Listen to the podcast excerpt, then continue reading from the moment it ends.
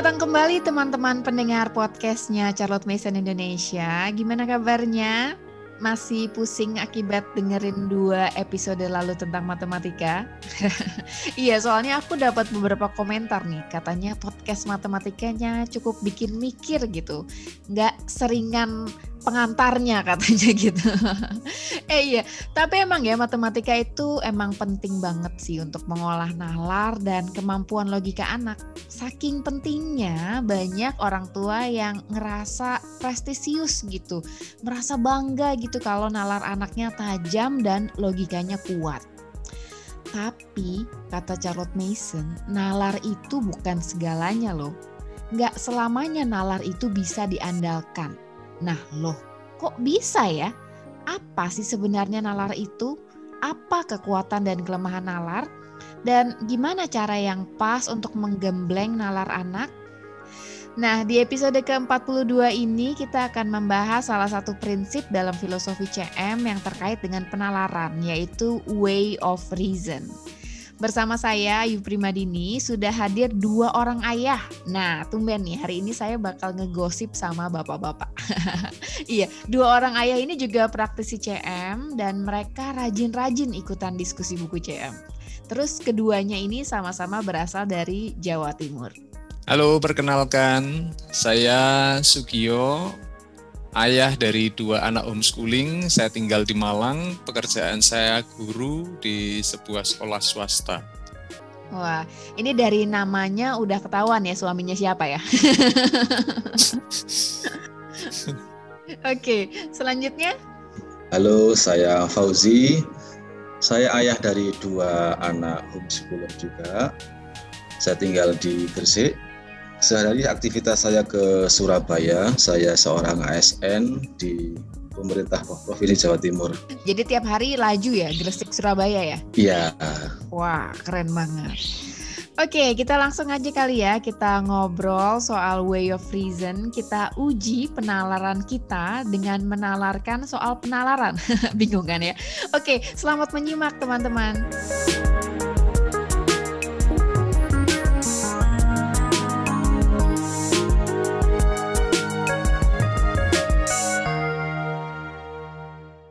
Jadi ceritanya gini loh mas-mas, kenapa sampai kita mengundang dua orang bapak untuk ngobrol di podcast ya? Karena konon katanya di masyarakat itu kan beredar keyakinan kalau laki-laki itu lebih rasional, lebih mampu menggunakan nalar gitu, lebih logis daripada perempuan. Karena perempuan itu katanya kan lebih emosional dan banyak juga nih perempuan yang emang meyakini hal ini. Nah, Menurut Mas Sugio dan Mas Fauzi, hmm, benar nggak sih tuh laki-laki itu lebih rasional dari perempuan? Oke, saya duluan deh ya. Saya mau cerita pengalaman pribadi aja kalau gitu. Hmm. Pengalaman saya sejak sekolah, saya flashback ke zaman sekolah dulu. Kalau rasional atau logis itu salah satu ukurannya adalah uh, pendidikan di sekolah. Hmm Nah, kalau keyakinan bahwa laki-laki itu lebih rasional dan daripada perempuan, hmm. maka harusnya dua teman saya SMP itu, saya ingat namanya, namanya Mbak Ruth sama Mbak Dea itu, hmm, hmm, hmm. harus harusnya dia ndak ndak boleh dong menduduki peringkat tiga selama tiga tahun berturut-turut itu, hmm. mengalahkan puluhan murid laki-laki lainnya. Hmm, biasanya nah, emang gitu ya perempuan lebih sering menempati posisi-posisi teratas ya kalau di bidang sekolahan itu ya di ranking-ranking sekolah gitu ya. Iya, sedangkan nilai-nilai rapot itu kan hasil dari eh, penilaian mata pelajaran yang mayoritas hmm. ya mengasah soal uh, sisi rasional dan sisi logis hmm. kita hmm. dong manusia. Hmm. Hmm. Nggak hanya SMP itu Mbak Ayu, SMA hmm. pun begitu. Hmm Malah spesial nih dua teman saya cewek ini nilai rapot matematikanya 10. Wis. Sedangkan di kebetulan di kelas unggulan yang saya masuki itu hmm? puluhan murid laki-laki lainnya tidak ada yang 10 malah notok-notok mentok ya 9. Kalau keyakinan itu benar bahwa laki-laki lebih logis dan rasional, harusnya dua teman saya si Eli sama si Novita itu ya tidak boleh 10 Hmm. Nah, kalau dari pengalaman itu nampaknya kok eh, keyakinan umum bahwa laki-laki lebih rasional dibanding perempuan kayaknya saya kurang kurang setuju ya. Apalagi hmm. setelah ini, setelah saya masuk ke dunia perkuliahan dan di dunia kerja, hmm. tidak sedikit tidak sedikit dari sahabat-sahabat saya yang perempuan justru hmm. Menurut saya ketika berdiskusi sangat logis, hmm. ketika bersama-sama menyusun sebuah rencana itu teman-teman perempuan ini lebih detail, lebih terukur begitu. Nah, itu indikator-indikator cara berpikir yang sangat logis dan rasional. Kalau aku pernah dengar gini, katanya kalau misalnya masih muda, masih muda, masih kecil ya, itu memang perempuan cenderung lebih lebih melaju gitu, lebih secara pemikiran, secara logika itu lebih maju gitu. Tapi nanti pada usia tertentu eh, laki-laki baru otaknya akan lebih lebih mam apa lebih berproses untuk lebih matang sehingga akan lebih logis laki-laki kalau udah usia mulai remaja ke atas gitu. Tapi kalau tadi dari pengalamannya Mas Fauzi walaupun udah kuliah dan udah kerja juga tetap aja perempuan bisa lebih logis juga ya. Pengalaman saya me menyatakan begitu Mbak Ayu. Hmm. Kalau menurut saya ya saya sependapat dengan Mas Fauzi sih. Kemarin hmm. tuh kok kebetulan saya buka-buka file-file keluarga ya. Mm-hmm. Saya tuh buka rapot Maria itu di nah. SMA itu ternyata dia juara satu juara satu. Wih, saya juga heran. Maria. Iya di Jember. Lalu saya bandingkan bandingkan dengan rapot saya loh kok jauh ternyata. Ah. Nah, ini sudah sudah mematahkan itu. Sudah mematahkan apa yang Ayu sampaikan tadi. Jadi memang menurut saya tidak selalu sih ya laki-laki lebih rasional sementara perempuan tuh lebih emosi emosional tidak selalu begitu. Hmm. Dalam keseharian saya di rumah hmm. juga demikian sih. Dalam diri saya sendiri itu kadang emosi dan rasio itu datangnya silih berganti. Hmm. Saya sering kali sharing ya sebagai hmm. suami istri kalau ada masalah dalam karya sosial, pelayanan sosial, hmm. hmm, hmm. lalu dalam pekerjaan, juga dalam pelayanan gereja, ketika hmm. ada masalah saya cerita ke Maria, hmm. dan minta pendapat ke dia mm melihat bagaimana sih dia melihat persoalan itu dari sudut pandang dia. Mm. Dan saya dapati sering kali juga pendapatnya rasional dan saya pakai pendapat itu untuk ngambil keputusan di di tempat kerja, di karya hmm. pelayanan sosial maupun dalam pelayanan di gereja. Ini luar biasa ya, ini cerita kebanggaan seorang suami ya. iya, ya karena yeah. mempersiapkan podcast itulah jadi menceritakan. iya, iya. Betul itu, Mbak Maria pasti adalah orang yang sangat logis. Iya betul Mas Fauzi. Akhirnya memutuskan memutuskan menikah dengan Mas Sugio kan sangat logis sekali. Oh iya iya ya, betul, betul dia betul. logis dia. Ya, ya. berarti bagus, berarti ini intinya mitos ya kalau misalnya. Mitos ya, menurut saya mitos itu. Hmm. Menurut saya mitos itu yuk. Hmm. Dan kalau dari pengalaman saya uh, dari berbagai sumber hmm. laki-laki dianggap sebagai apa lebih rasional itu menurut mm saya nih ya mm bersumber dari tradisi patriarkal yang ada mm dalam berbagai mm tradisi di dunia. Mm, betul. Contohnya nih, contoh mm. dalam tradisi Yahudi.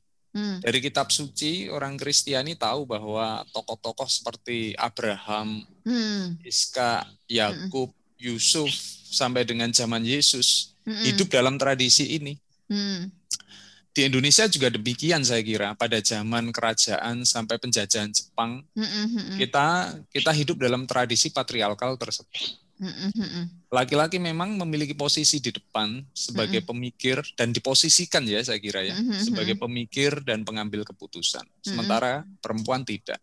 Mm. Dalam novel-novel Pramudia itu kan tampak sekali seperti itu. Mm, betul maka laki-laki dianggap sebagai orang yang rasional itu ya memang karena terkondisikan oleh situasi budaya yang ada sejak berabad-abad. Hmm. Dan setahu saya gerakan feminisme, kesetaraan gender itu baru mulai muncul kan sejak akhir abad ke-18 hmm. dan berkembang pesat sepanjang abad 20. Hmm, betul, betul. Yang dimulai dengan penyuaraan persamaan hak politik bagi hmm, perempuan. Hmm. Gitu. Nah, di Indonesia satu abad setelahnya Mm-mm. Raden Ajeng Kartini juga ikut membuahkan pemikirannya mengenai nah. kritik keadaan perempuan Jawa yang tidak diberikan kesempatan mengecap pendidikan yang setara dengan laki-laki. Mm. Selain dari selain dari kritik terhadap kolonialisme Belanda. Gitu. Jadi emang ini ya ada uh, pengkondisian ya seolah-olah uh, perempuan itu memang tidak sanggup berpikir rasional gitu ya sehingga ditempatkan hmm. selalu di belakang gitu ya. Ya, itulah begitu. Iya, setuju saya dengan pendapat Mas Sugio bahwa memang memang sekarang pun masih masih uh, tersisa ya hmm. warisan-warisan hmm. tradisi patriarki itu di sekitar kita. Keyakinan bahwa laki-laki lebih logis, lebih rasional yang dengan demikian dianggap laki-laki lebih superior kemudian untuk menempati hmm. posisi-posisi uh, di struktur masyarakat memang hmm. masih masih terasa hingga sekarang dan memang hmm. saya pikir ini pekerjaan yang belum selesai sepanjang perjalanan sejarah manusia. Memang warisan patriarki ini masih masih terasa sampai sekarang ya betul. Betul betul. Tapi sebenarnya kalau menurut Mas-mas ini bagus nggak sih orang tuh bisa berpikir lebih rasional dan logis gitu? Dibandingkan berpikir emosional apa sih plus minusnya gitu kalau orang uh, bisa rasional, bisa logis gitu. Menurut Mas-mas gimana? Saya melihat begini, Mbak Ayu. Seolah-olah hanya ada dua opsi begitu ya yang harus face begitu antara berpikir logis dan emosional padahal ini kan bagian dari upaya upaya umat manusia untuk mempelajari dirinya yang hmm. sampai sekarang belum belum tuntas, Betul. belum selesai. Dulu eh, zaman saya masih kecil, kita begitu hadir di sebuah lingkungan yang mendewakan satu skor bernama IQ dulu hmm. sebagai satu-satunya ukuran hmm. kecerdasan. Hmm. Anak yang ber-IQ tinggi di, dilihat sebagai anak yang paling cerdas Sukses. alias yeah. paling rasional kan begitu. Hmm. Hmm. hmm. Nah belakangan pun berkembang eh, ada eh, misalkan pendekatan yang dilihat sebagai lebih lebih lengkap begitu ada hmm. multiple intelligence misalkan atau kecerdasan majemuk hmm, Howard Gardner pernah, ya ya Howard Gardner hmm. pernah juga kita dapati gelombang ini ya antusiasme masyarakat eh, mungkin eh, 20 tahun lalu mungkin sangat gegap gempita ketika menghadiri seminar yang untuk mengembangkan ini apa emotional question apa ah, okay. ah, spiritual question mm -hmm. rame banget kan Eh, yang yang saya melihat itu itu kayaknya sebagai salah satu antitesis, antitesis terhadap dominasi IQ. Mm-hmm. Uh, kalau kita me, me, melihat ini dengan rentang waktu yang agak panjang, ini kayaknya proses dari kita deh sebagai umat manusia mencari dan menemukan titik keseimbangan hmm. terhadap semua aspek di diri kita, tidak hanya rasional, logis, tidak hanya emosional. Mm-hmm. Uh, kalau orang Jawa bilang empan papan ya, mm. kontekstual lah.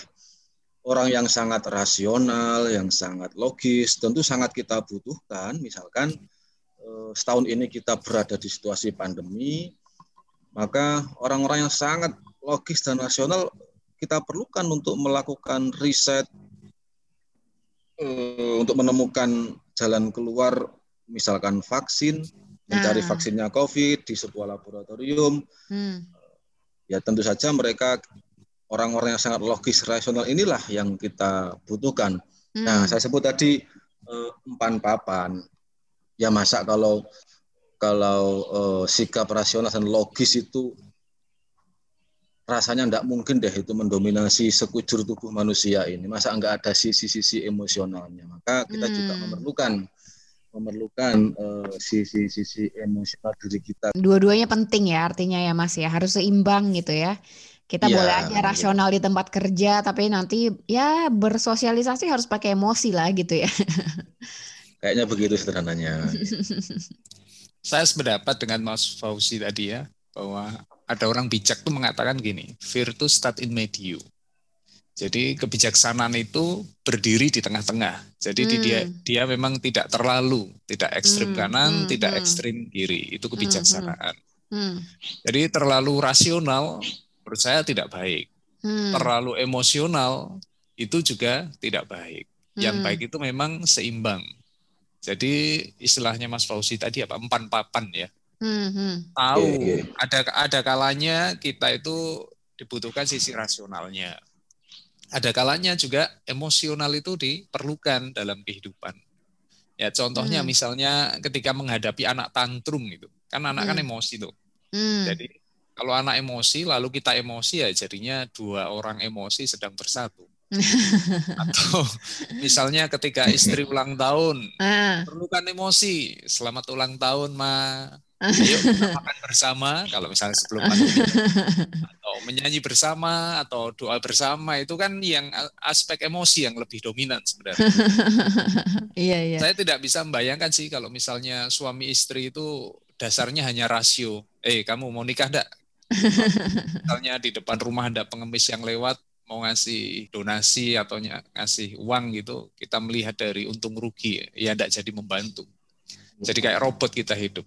Jadi ya menurut saya ya rasio dan emosi itu harus berjalan seimbang. Dua-duanya dibutuhkan pada waktu yang tepat. Gitu. Hmm. Tapi ya kalau di bukunya Fast and Slow Thinking-nya Daniel Kahneman itu pemenang Nobel Ekonomi ya, dia bilang e, manusia itu sering kali menganggap dirinya cukup rasional gitu ya. Karena kan e, merasa loh ya merasa cukup rasional. Tapi sebenarnya belum tentu keputusan-keputusan yang dia lakukan itu memang beneran rasional gitu.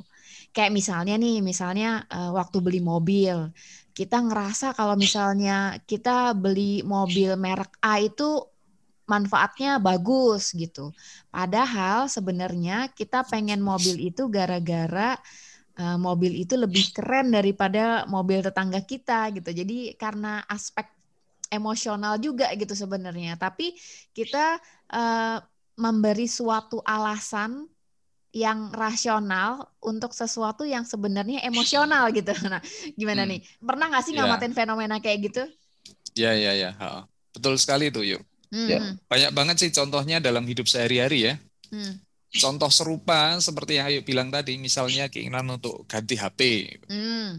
Rasionalisasinya bisa macam-macam. Hmm. Wah, HP ku yang sekarang ini sudah tidak memadai untuk urusan kerja. Walaupun hmm. sebenarnya juga masih tuh. Hmm. Masih maksudnya HP-nya itu masih bisa digunakan sebenarnya. Atau masih alasan ya? Ya, masih bagus ya. Atau ketika melihat anak usia tiga tahun langsung terpikir untuk memasukkan dalam playgroup. Sekarang hmm. trennya sudah tiga tahun ini harusnya playgroup ini. Hmm. Bukan karena orang tua sudah nggak mampu lagi mendampingi, tapi hmm. supaya kelihatan keren saja. Hmm. Tuh biar kayak anaknya artis-artis gitu loh maksudnya. Jadi kelihatan sepele dan kecil-kecil. Tapi ini kan membuktikan bahwa sering kali keputusan keputusan yang dibuat itu tidak rasional. Artinya sebenarnya malah rasional atau tidak rasional tergantung dari keinginan awal ya. Tadi kan keinginan yeah. awalnya sebenarnya pengen ganti handphone nih. Tapi yeah. terus muncullah ya, ah, kamu kan handphonemu kurang nih, emang udah nggak bagus gitu kan ya, udah nggak hmm, muncul gitu ya di dalam otak kita gitu kan ya. Ini yeah, emang yeah, udah yeah. udah nggak layak nih harus ganti gitu ya.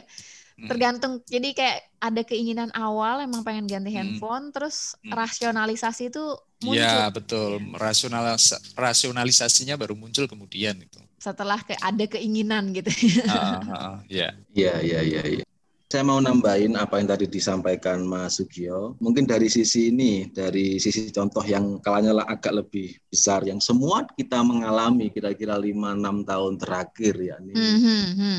Kehidupan bernegara kita, terutama kehidupan perpolitikan kita. Yang pilkada DKI sampai pilpres sampai sekarang kan masih terasa itu. Hmm. Ini kayaknya ini salah satu gejala yang menjelaskan apa yang disampaikan Mbak Ayu di awal tadi. Seolah-olah ini keputusan rasional, sedangkan hmm. kalau kita cermati lebih dalam, kayaknya pemantik utamanya karena ya keinginan saja, emosional hmm. saja itu. Hmm. Rasional itu belakangan ikut-ikutan aja menjelaskan. Misalnya ini, gara-gara kita hmm. lihat calon calon presiden A itu pernah pakai baju yang sangat sederhana dan tampak itu mirip dengan uh, baju keseharianku ya, maka kemudian kita uh, suka sama dia dan uh, maka kita memutuskan untuk memilih dia. Hmm. Belakangan kemudian muncullah rasionalisasi rasionalisasi yang seolah-olah beliau ini merakyat kan begitu pro wong cilik. Hmm. Rasionalisasinya begitu. Hmm.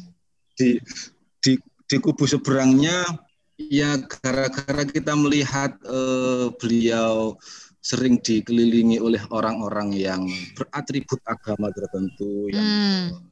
kerap kali menaburinya dengan dalil-dalil ini perjuangan kayaknya membuat membuat bau-bau agama ini hmm. maka kita memunculkan rasionalisasi oke okay, aku memilih mendukung panggilan suci agama rasionalisasinya belakangan muncul dan mendukung mendukung keinginan yang di awal tadi padahal hmm. kalau kita berpikir rasional dan logis memilih pemimpin itu kan urusannya uh, adalah uh, bagaimana kita mengukur integritasnya, rekam hmm. jejaknya, hmm. Kejel, kejelasan visinya, keberpihakan hmm. pada kepentingan nasional misalnya. Nah, justru hmm. isu-isu hmm. ini tidak menjadi perbincangan yang substansial. Kita lebih asik hmm. pada sisi-sisi emosionalnya. Mungkin mungkin begitu Mbak ya contoh yang saya rasakan. Hmm, ya betul. tahun terakhir. Artinya balik lagi tadi dari kayak keinginan awalnya ya maksudnya uh, mungkin emang dari awalnya udah suka sama si A ini gitu kan sehingga terus rasionalisasi yang mendukung ke arah kesukaan terhadap A ini bermunculan gitu ya wah iya. dia orangnya begini orangnya merakyat orangnya begini gitu ya atau sebaliknya gitu orang dari dasarnya udah suka sama B terus muncul rasionalisasinya nah, seperti iya. itu ini persis seperti yang ditulis Charlotte Mason sih ya dalam volume ke-6 ya. Uh, dibilang kalau misalnya setiap argumen itu sebenarnya punya dua sisi pasti. Uh, sisi pro dan sisi kontra gitu kan dan dua-duanya itu sebenarnya pasti bisa dibenarkan oleh nalar. Jadi kita mau pilih A atau atau B, dua-duanya bisa jadi rasional gitu. Lucu kan ya kayak tadi atau sederhana yeah, yeah, yeah. sederhana Mas Sugio mau ganti HP gitu ya. Sebenarnya kita mau mau ganti HP ataupun tidak mau ganti HP itu bisa punya rasionali, rasionalisasi dua-duanya gitu kan. Yeah, bisa yeah, bisa yeah. punya alasan di untuk keduanya gitu kan Nah, yang repot ini kan kalau ternyata sebenarnya uh, kita sudah punya keinginan dasar yang kuat sehingga kita memilih salah satu sisi, entah itu sisi pro atau sisi kontra, kemudian kita merasa sisi tersebut jadi yang paling benar gitu kan. Terus kita nggak bisa nggak bisa melihat argumen sisi lain gitu kan, nggak bisa lihat titik lemah dari argumen kita itu sendiri gitu kan. Jadi ya udah kita ngerasa paling bener aja gitu jadinya kan ngerasa wah udah nggak mungkin lagi deh nggak ganti HP ini udah harus banget ganti HP gitu kan. Karena kita nggak melihat rasionalisasi dari sisi uh, tidak ganti HP gitu. Saking kita uh, apa ya kuatnya argumen kita di sisi yang pro HP ganti gitu kan misalnya gitu ya. Ya betul itu Mbak Ayu. Itu kan mirip dengan tagar 2021 ganti HP kan begitu misalnya. Oke oke. Ya kalau dalam dalam kacamata psikologi eh, kita kenal istilah bias konfirmasi gitu ya. Nah Jadi, betul. Hmm. Kita ini punya kecenderungan untuk menafsirkan apa pun itu eh, dalam rangka menguatkan apa yang sudah kadung di depan tadi kita yakini. Hmm. hmm, hmm. Eh, karena kita sudah kadung meyakini pendapat eh, ini saya balik lagi ke contoh yang terakhir tadi ya pilpres hmm. pilpresan itu hmm. sudah kadung meyakini pendapat kelompok A maka kita ini ter, terdorong ini secara naluri kok ada ya dorongan untuk mencari bukti-bukti yang yang sejalan bukti-bukti yang mendukung kalau kita nuruti ini berasik masuk dengan sosmed hmm. muncul saja begitu eh, berita-berita komentar-komentar yang mendukung pendapat yang semula kita yakini dan kita sangat menyukainya dan hmm. dengan mudah kita mengikutinya bahkan menyebarluaskannya dan membuat kita semakin yakin dengan yang di awal tadi kita hmm. yakini dan ketika kita menghadapi disajikan di hadapan kita pendapat yang kontra hmm. buru-buru kita tolak eh, kita hindari tidak ingin tidak ingin uh, mencermatinya dengan seksama buru-buru kita tolak. Padahal eh, seperti disampaikan Mbak Ayu tadi, dua-duanya bisa loh kalau di, di, diamati secara logis. Nalarnya menyediakan menyediakan diri untuk bisa memberi penjelasan secara logis, tapi kita sejak sejak awal ogah begitu ya, wis kadung hmm. kadung meyakini pendapat A yang kita yang kita baca, yang kita yakini, kita sebarkan melulu itu saja. Hmm. Kita enggan, kita enggan hmm. mengkonfirmasi pendapat di kelompok seberang. Bias bias konfirmasinya di situ kayaknya. Kalau gitu, di gitu, CM, uh, eh, kalau di CM itu ada istilahnya way of reason ya. Hmm. hmm. Nalar itu, nalar itu baik sebatas membangun argumen.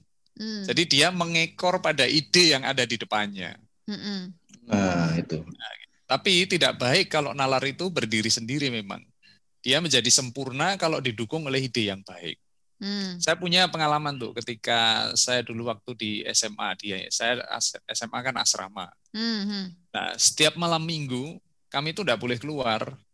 Ya memang setiap setiap hari tidak boleh keluar hanya boleh keluar tuh hanya boleh keluar tuh Sabtu sore sama Minggu Minggu pagi hmm, itu. Nah malam Minggu itu tidak boleh keluar. Hmm, Kalau anak-anak SMA itu biasanya kan malam minggu kan kesempatan ya, mm-hmm. tapi kami tidak boleh. Nah, acara kami itu adalah debat. Mm. Acara kami sidang akademi namanya, sidang mm-hmm. akademi. Nah, salah satu acara dalam sidang akademi itu debat. Mm-hmm. Ada banyak tema yang jadi bahan debat. Yang mm. saya ingat adalah waktu itu soal eutanasia, yaitu mm. membunuh untuk kebaikan. Misalnya, yeah. misalnya tuh orang tua, orang yang sudah tua, sakit, mm uh, dalam arti tertentu tidak memiliki manfaat kan bagi keluarga dan hmm. bagi masyarakat dirawat di rumah sakit sudah cukup lama dan hmm. menghabiskan biaya besar. Hmm. Nah, boleh enggak nih? Uh, boleh enggak orang ini dihentikan pengobatannya? Nah, tentu dengan akibat kematian. Nah, kelompok dibagi dua, pro dan kontra, boleh dan tidak boleh. Seru banget hmm. acaranya itu. Hmm. Jadi masing-masing kelompok harus membangun argumen untuk membenarkan pendapatnya. Hmm. Jadi argumen yang memang rasional, harus rasional. Hmm. Dan ilmiah. Hmm. Nah, dari sini saya melihat bahwa yang namanya nalar itu bisa membenarkan bisa membenarkan apa pun yang kita putuskan di awal. Jadi kalau saya pro ya saya cari pembenaran pembenaran sebanyak-banyaknya sehingga semua orang itu jadi pro.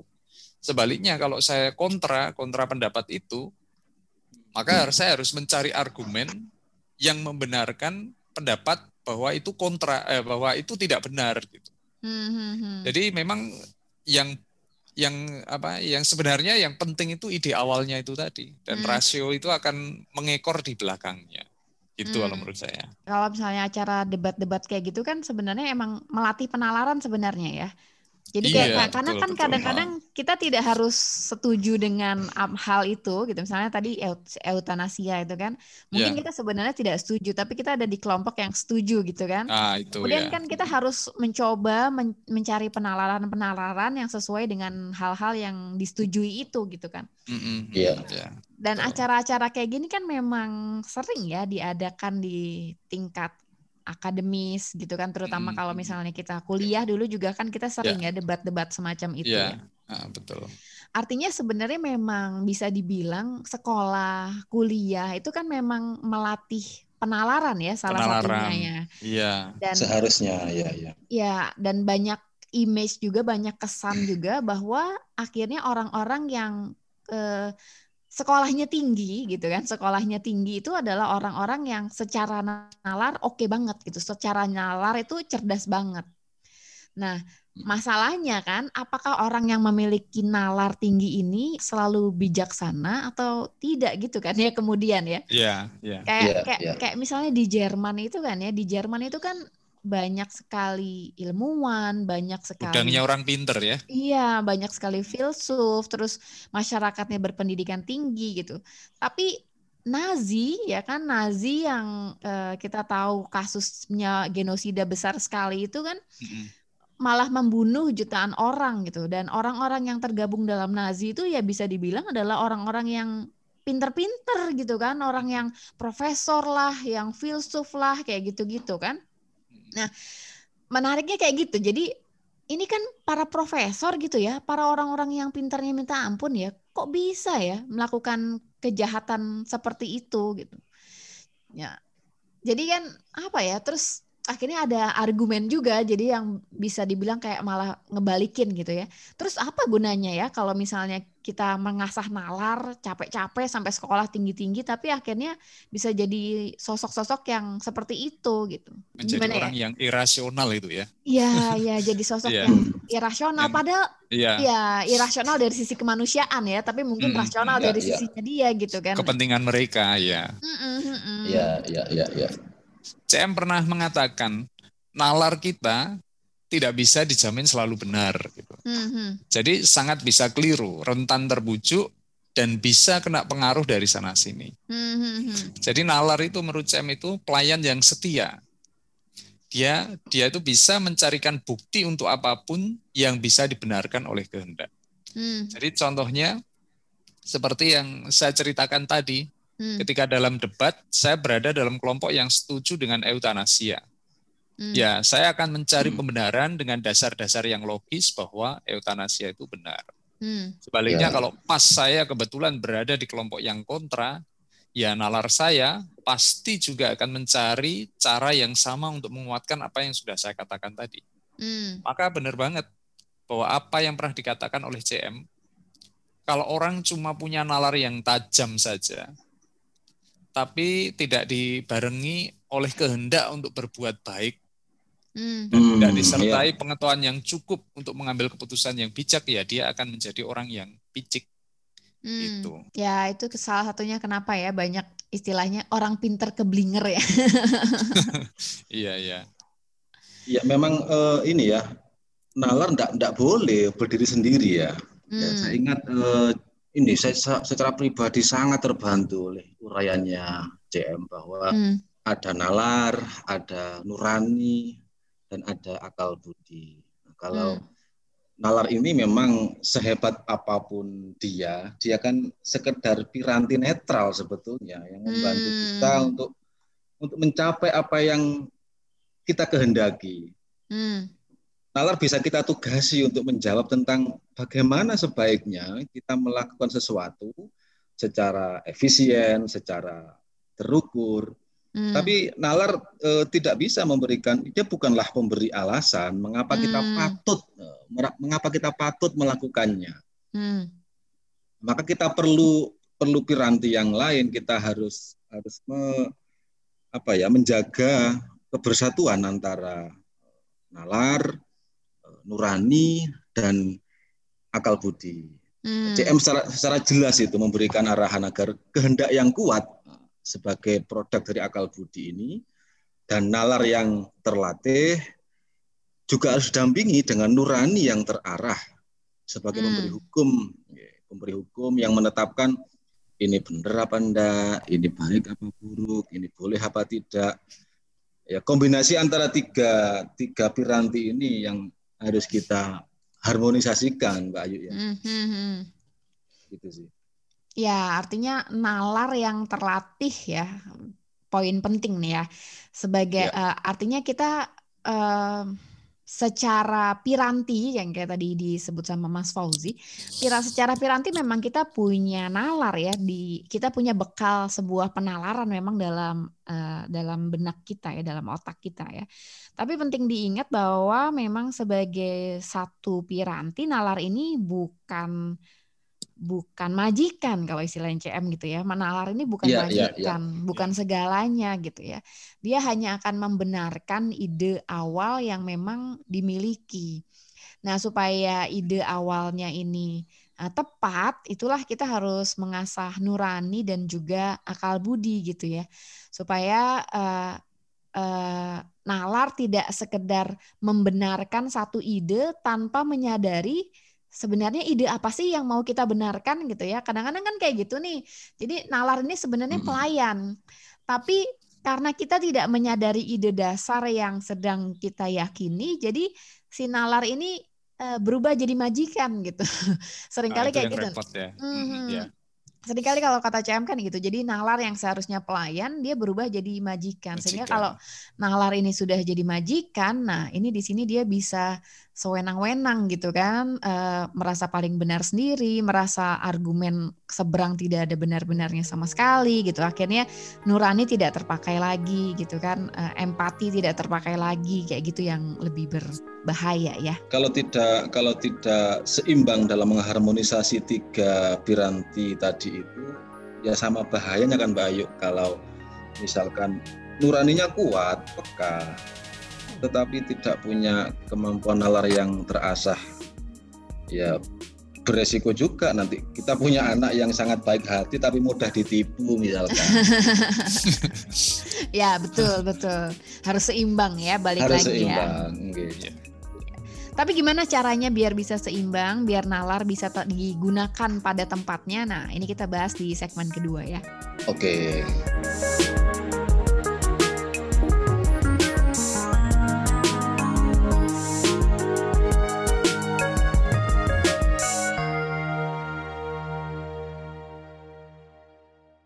Nah, setelah kita bahas konsep dasarnya tadi ya di segmen satu, balik lagi kan persoalannya adalah terus gimana dong gitu ya biar uh, kita atau anak kita itu bisa menempatkan nalar pada posisi yang tepat gitu ya.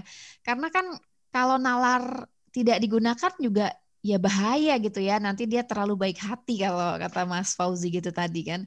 Tapi kalau misalnya nalar terlalu ambisius juga ya sama bahayanya juga gitu kan ya. Jadi kalau dari pengalaman mas-mas ini, gimana sih caranya mas-mas ini ngebantu anak untuk mengembangkan nalar yang sehat? Ya, dari pengalaman saya bahwa hidup itu kompleks ya memang ya. Hmm. Jadi jadi cara pandang terhadap hidup itu memang tidak bisa hanya dari satu sisi. Misalnya benar salah secara matematis. Hmm. hmm. Membantu orang lain, oh itu akan merugikan ekonomi rumah tangga saya. Nah, tidak hmm. bisa seperti itu. Hmm, hmm. Maka kalau kita punya anak, menurut saya juga perlu sekali dibekali banyak hal. Hmm. hmm. Untuk itu dalam pembelajaran dalam kurikulum kita butuhkan kurikulum yang kaya Hmm. Ya ada matematikanya, ada seni, ada sejarahnya, ada living books-nya, ada bahasa, ada studi lukisan, ada nature walk. Jadi jadi kaya itu seperti perjamuan. Enggak cuma matematika ya? Iya, enggak cuma matematika atau musik saja, enggak cukup seperti itu.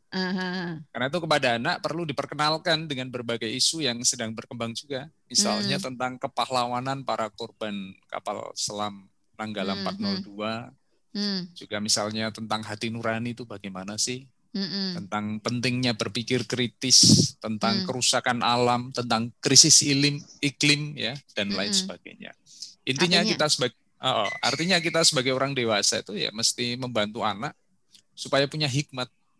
Jadi hmm. hikmat tentang Tuhan, hikmat tentang manusia dan tentang alam yang membuat anak itu enggak hanya bertumbuh menjadi pribadi yang berwawasan luas, tapi juga punya jiwa yang rendah hati.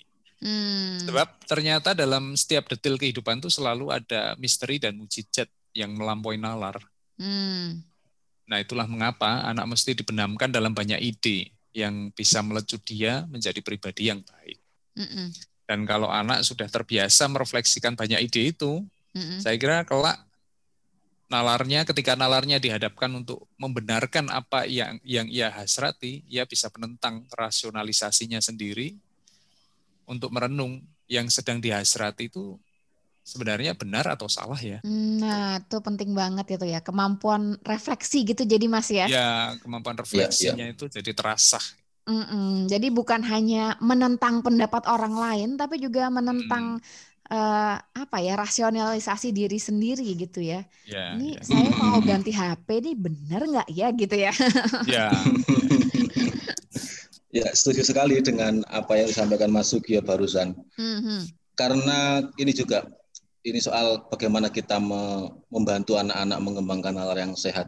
Hmm. Saya ini kok malah merasa ini ya justru kesempatan kesempatan bagus ini kalau hmm. kita yang sudah memilih uh, jalur pendidikan yang homeschooling, hmm.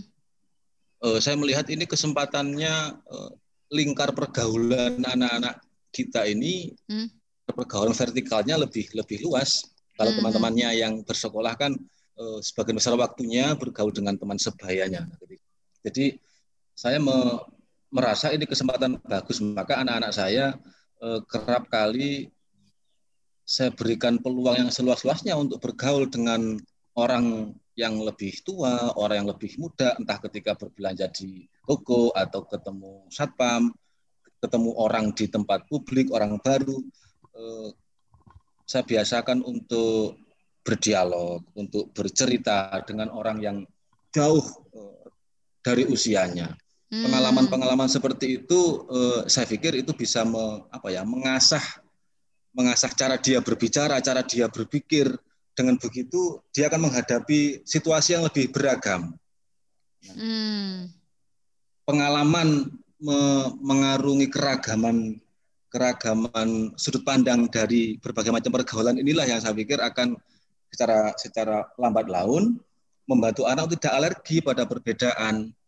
Hmm. Di di komunitas CM sendiri misalkan saya bersyukur dipertemukan dengan Eh, banyak keluarga yang kita satu visi di pendidikan tetapi beda di keimanan misalkan hmm. itu kesempatan yang sangat bagus sekali mengajarkan uh, untuk kami pribadi dan eh, anak-anak misalkan uh, untuk mengetahui uh, perbedaan sikap perbedaan cara berpikir dari teman-temannya yang berbeda dari sisi keimanan kebiasaan untuk membangun dialog ini kan penting untuk di, dibiasakan sejak dini dan me, mengetahui ada yang berbeda loh dengan uh, dengan diri kita. Nah, hmm. kelak akan akan masuk juga ke apa yang disampaikan Mbak Ayu dan Mas Sugio barusan. Di dalam dirimu sendiri juga ada yang berbeda, ini ada pertentangan, maka hmm. terbiasa mendialogkan perbedaan di dalam diri sendiri itu juga menjadi penting untuk kita biasakan. Hmm. Gitu tambahan saya Mbak Ayu. Jadi ini ya intinya uh, anak-anak dibiasakan untuk berdialog ya. Berdialog ya. ini kan berarti bicara dengan baik-baik gitu ya. Artinya nah. uh, bicara dengan baik-baik supaya kita bisa paham juga rasionalisasi teman kita tuh seperti apa sih gitu atau belajar uh, mendengarkan juga ya. Jadi bukan hanya belajar mengungkapkan pendapat sendiri tapi juga dari dialog kan kita bisa mendengarkan opini orang ya dari situ sebenarnya uh, melatih nalar dengan sehat juga gitu ya Mas ya. Iya. Iya dan mungkin juga kalau dalam dialog itu kan uh, muncul ini ya percikan insight-insight baru gitu, ide-ide baru, terus bisa muncul empati juga dari dialog itu seperti itu ya. Terus dari dialog itu juga kadang-kadang uh, kita bisa jadi sadar gitu. Oh, kayaknya kalau uh, nah rasionalisasinya kayak gitu tuh jadi kurang tepat ya gitu. Misalnya cara pikir uh, si A tuh kalau misalnya begitu kayaknya kurang tepat ya atau oh kayaknya cara pikir saya selama ini masih kurang tepat deh atau ketika ada argumen A itu mana sebenarnya apakah argumen itu bisa dipakai atau tidak itu kan kita jadi terbiasa ya terbiasa menyeleksi argumen demi argumen itu ya. Dan ini emang poin penting sih ya kalau di CM sendiri uh, anak juga ditekankan untuk belajar tentang sesat pikir ya fallacy yeah, gitu yeah. ya.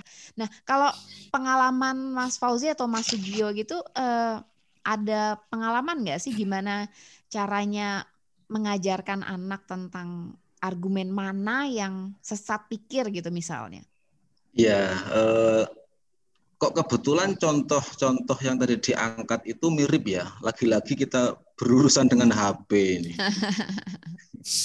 Kenapa Kikan tuh? itu anak iya Kikan anak pertama saya itu mm -hmm. 10 tahun itu eh, ya belakangan ngebet banget pengen beli HP. Mm -hmm. eh, ketika ditanya saya tanya kenapa pengen beli HP. Ya dia hanya bisa dia bilang bahwa dia mengaku bahwa ya teman-teman seusia teman-teman di di kampung sini satu RT semua punya HP. Hmm. Maka dia kepingin juga punya HP. Nah dari situ eh, saya ajak diskusi bahwa alasan yang barusan dia ajukan itu, nah ini contoh, tadi kan Pak Yu minta contoh, hmm. ini kan contoh sesat pikir yang sedang dia alami begitu. Hmm. Eh, salah satu salah satu contoh sesat pikir itu kan eh, generalisasi ya, hmm. bahwa ketika ketika dia menemui teman-temannya di satu lingkungan RT ini semua pegang HP, maka dia menyimpulkan semua anak seusianya juga punya hak untuk pegang HP. Maka dirinya juga punya hak untuk pegang punya HP sendiri. Hmm. Itu yang eh, coba saya urai dan saya ajak dia mengenali. Oh itu adalah contoh yang contoh generalisasi sesat pikir. Sesat pikir tadi ya. Hmm. Sesat pikir itu, falsi itu. Terus apa yang Mas Fauzi lakukan ketika anak mengungkapkan argumen itu? Saya pengen punya HP karena semua teman saya punya HP gitu. Terus Mas Fauzi gimana tuh? Nah, alhamdulillah kita ini sudah kadung memilih homeschooling gitu kan. Mm-hmm. Jadi ada contoh ada contoh yang uh, ada contoh kasus yang dekat dengan keseharian. Yuk kita kembali, kita coba ajukan argumen-argumen yang rasional, kembalikan ke pokok persoalannya ke prinsipnya mm. bahwa ya tidak semua manusia itu sama. Mm. Contohnya teman-teman sekolah sampean tidak. Jadi ya, ya kita memutuskan untuk melakukan sesuatu bukan karena ingin mengikuti, ingin meniru orang lain, tapi kita harus memutuskan sesuatu karena pertimbangan-pertimbangan yang baik dan benar untuk kita. Nah, dari situ pintu masuknya apakah baik, apakah benar keputusan beli HP itu, kita uraikan alasan-alasan rasionalnya. Ya, hmm. kurang lebih argumentasinya kan sama dengan yang disampaikan baik dan Mas Sugio di awal tadi. Hmm. Sebetulkah itu bermanfaat? Diajukan hmm. diajukan pertanyaan-pertanyaan kritis seperti itu. Sejauh hmm. mana manfaatnya? Apakah tidak cukup hanya dengan uh, meminjam HP-nya ayah atau bunda? Hmm. Kadang-kadang juga pakai laptop. Ternyata fungsi-fungsi HP itu bisa dicukupi dengan yang dia butuhkan bisa dicukupi dengan pinjam HP saya atau HP bundanya atau pakai laptop saya. Hmm. Ya dengan begitu dia bisa menerima keinginan untuk beli HP itu tidak tidak harus dituruti. Kalau aku pernah ini ya, anakku pernah minta download game satu game yang uh, saya baru dengar juga tapi katanya banyak temannya pakai gitu kan. Terus dia tanya lah, "Ma aku boleh nggak download game ini?" gitu. Terus aku tanya, "Kenapa memang harus download game itu?" Karena semua temanku bermain game itu gitu katanya dia kan gitu. Terus yeah. tuh balikinnya gini, apakah ketika semua temanmu bermain game itu merupakan alasan yang tepat untuk untuk mendownload game itu juga? Jadi aku balikin gitu pertanyaannya ke dia terus dia enggak, enggak katanya gitu. Oke. Berarti kira-kira boleh enggak? Enggak katanya ya. ya. Kalau itu cari Sudah alasan yang lain. ya, ya. maksudnya ya itu itu itu kalau di sesat pikir itu namanya bandwagon ya, common belief ya, kita mempercayai sesuatu karena banyak orang mempercayai. Banyak orang jadi percaya. kita yeah. merasa bahwa kita harus mempercayai hal itu juga gitu ya. Kalau Mas Sugio ada pengalaman? Saya justru ini cerita ini tadi mengingatkan saya saat CM membedah manifesto komunis Karl Marx itu yuk. Mm -hmm. hmm ia setuju dengan pandangan Marx hmm. bahwa setiap bahwa setiap anak itu berhak mendapat pendidikan yang sama. Hmm. Tapi dia tidak setuju ketika Marx mengatakan bahwa masyarakat itu bisa disamaratakan dan kelas-kelas sosial bisa dikendalikan. Hmm. Saya yeah, mengkritik yeah. konsep pendidikan Marx sebagai indoktrinasi dogma komunisme. Hmm. Nah, CM bilang kita bisa mengajari anak gimana mendeteksi sesat pikir dalam pandangan-pandangan populer seperti Marxisme di atas. Mm. Dengan diskusi, latihan, anak akan belajar menemukan sesat pikir sehingga nanti bisa secara mandiri berpikir dan mendeteksi sesat pikir itu serupa dari kasus-kasus yang lainnya. Jadi diskusi Makanya ya. dalam uh, uh, diskusi. Makanya dalam kurikulum CM saat mulai remaja anak anak itu dapat pelajaran pelajaran logika juga. Jadi hmm. anak bisa berlatih untuk mengenali pertimbangan-pertimbangan yang kurang tepat. Hmm. Itu seperti apa? Hmm. Lalu gimana mengenali sesat pikir dalam sebuah pemikiran? Hmm. Sendiri baru akan mulai pelajaran logika ini termendatang. Rencananya oh, akan ya? menggunakan ya? buku belum belum masih akan menggunakan buku Velocity Detective itu.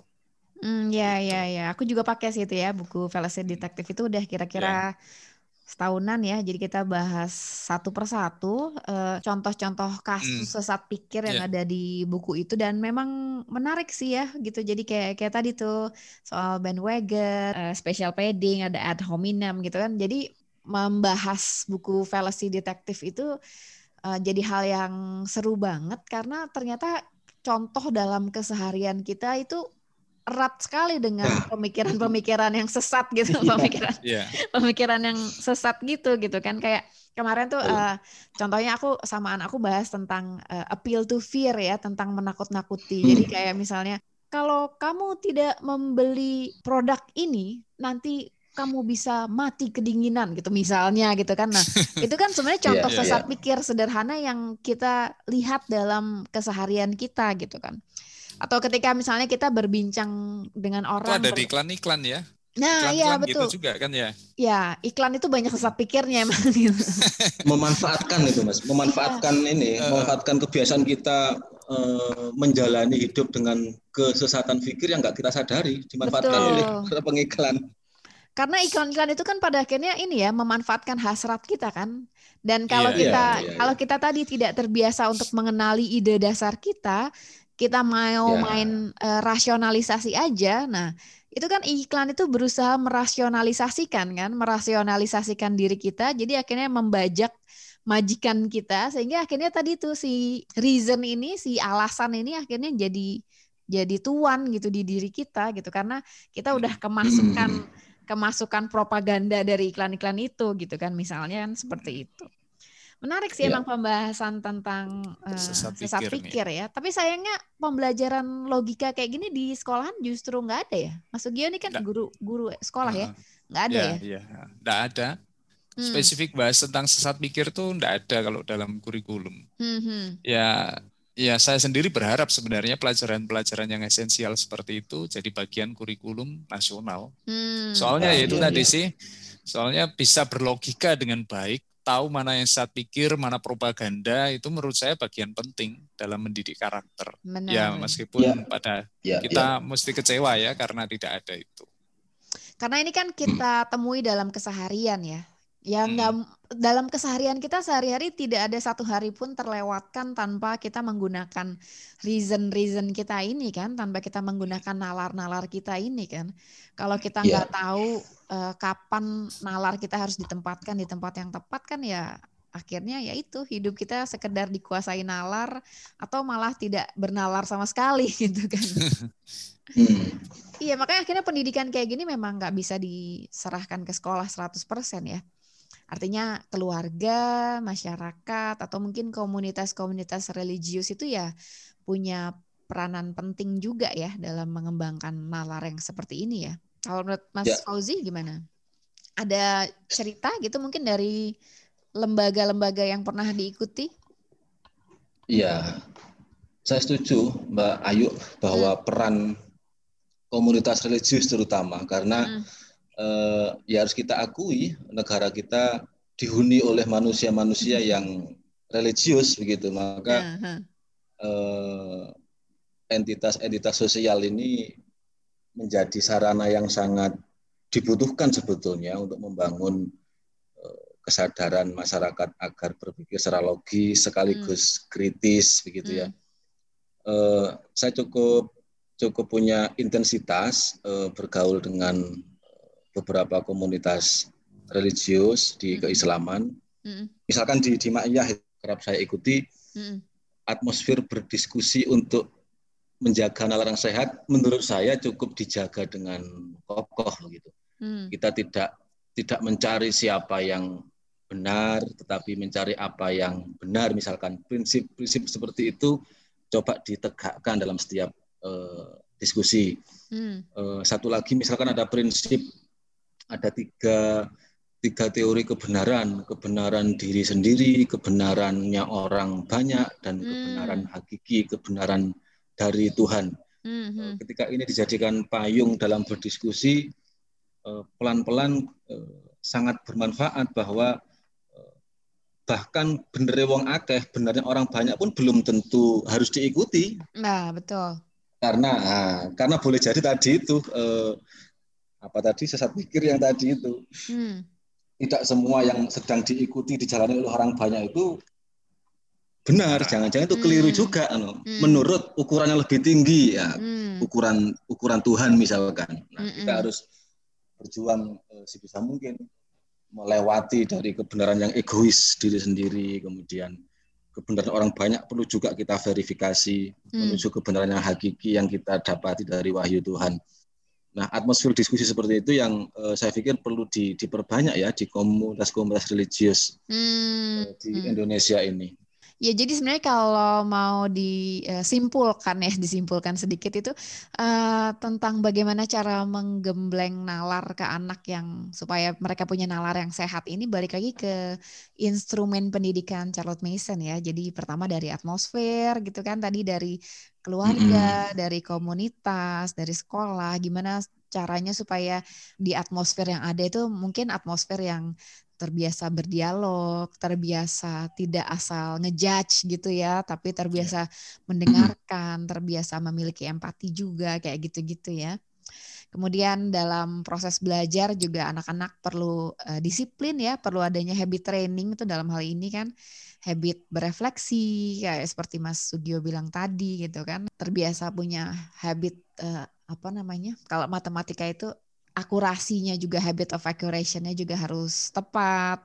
Terus udah gitu habit of attentionnya pun harus baik gitu kan. Artinya dari segala yeah, yeah. macam habit itu perlu juga dilatih supaya mereka bisa punya gemblengan nalar yang sehat gitu ya.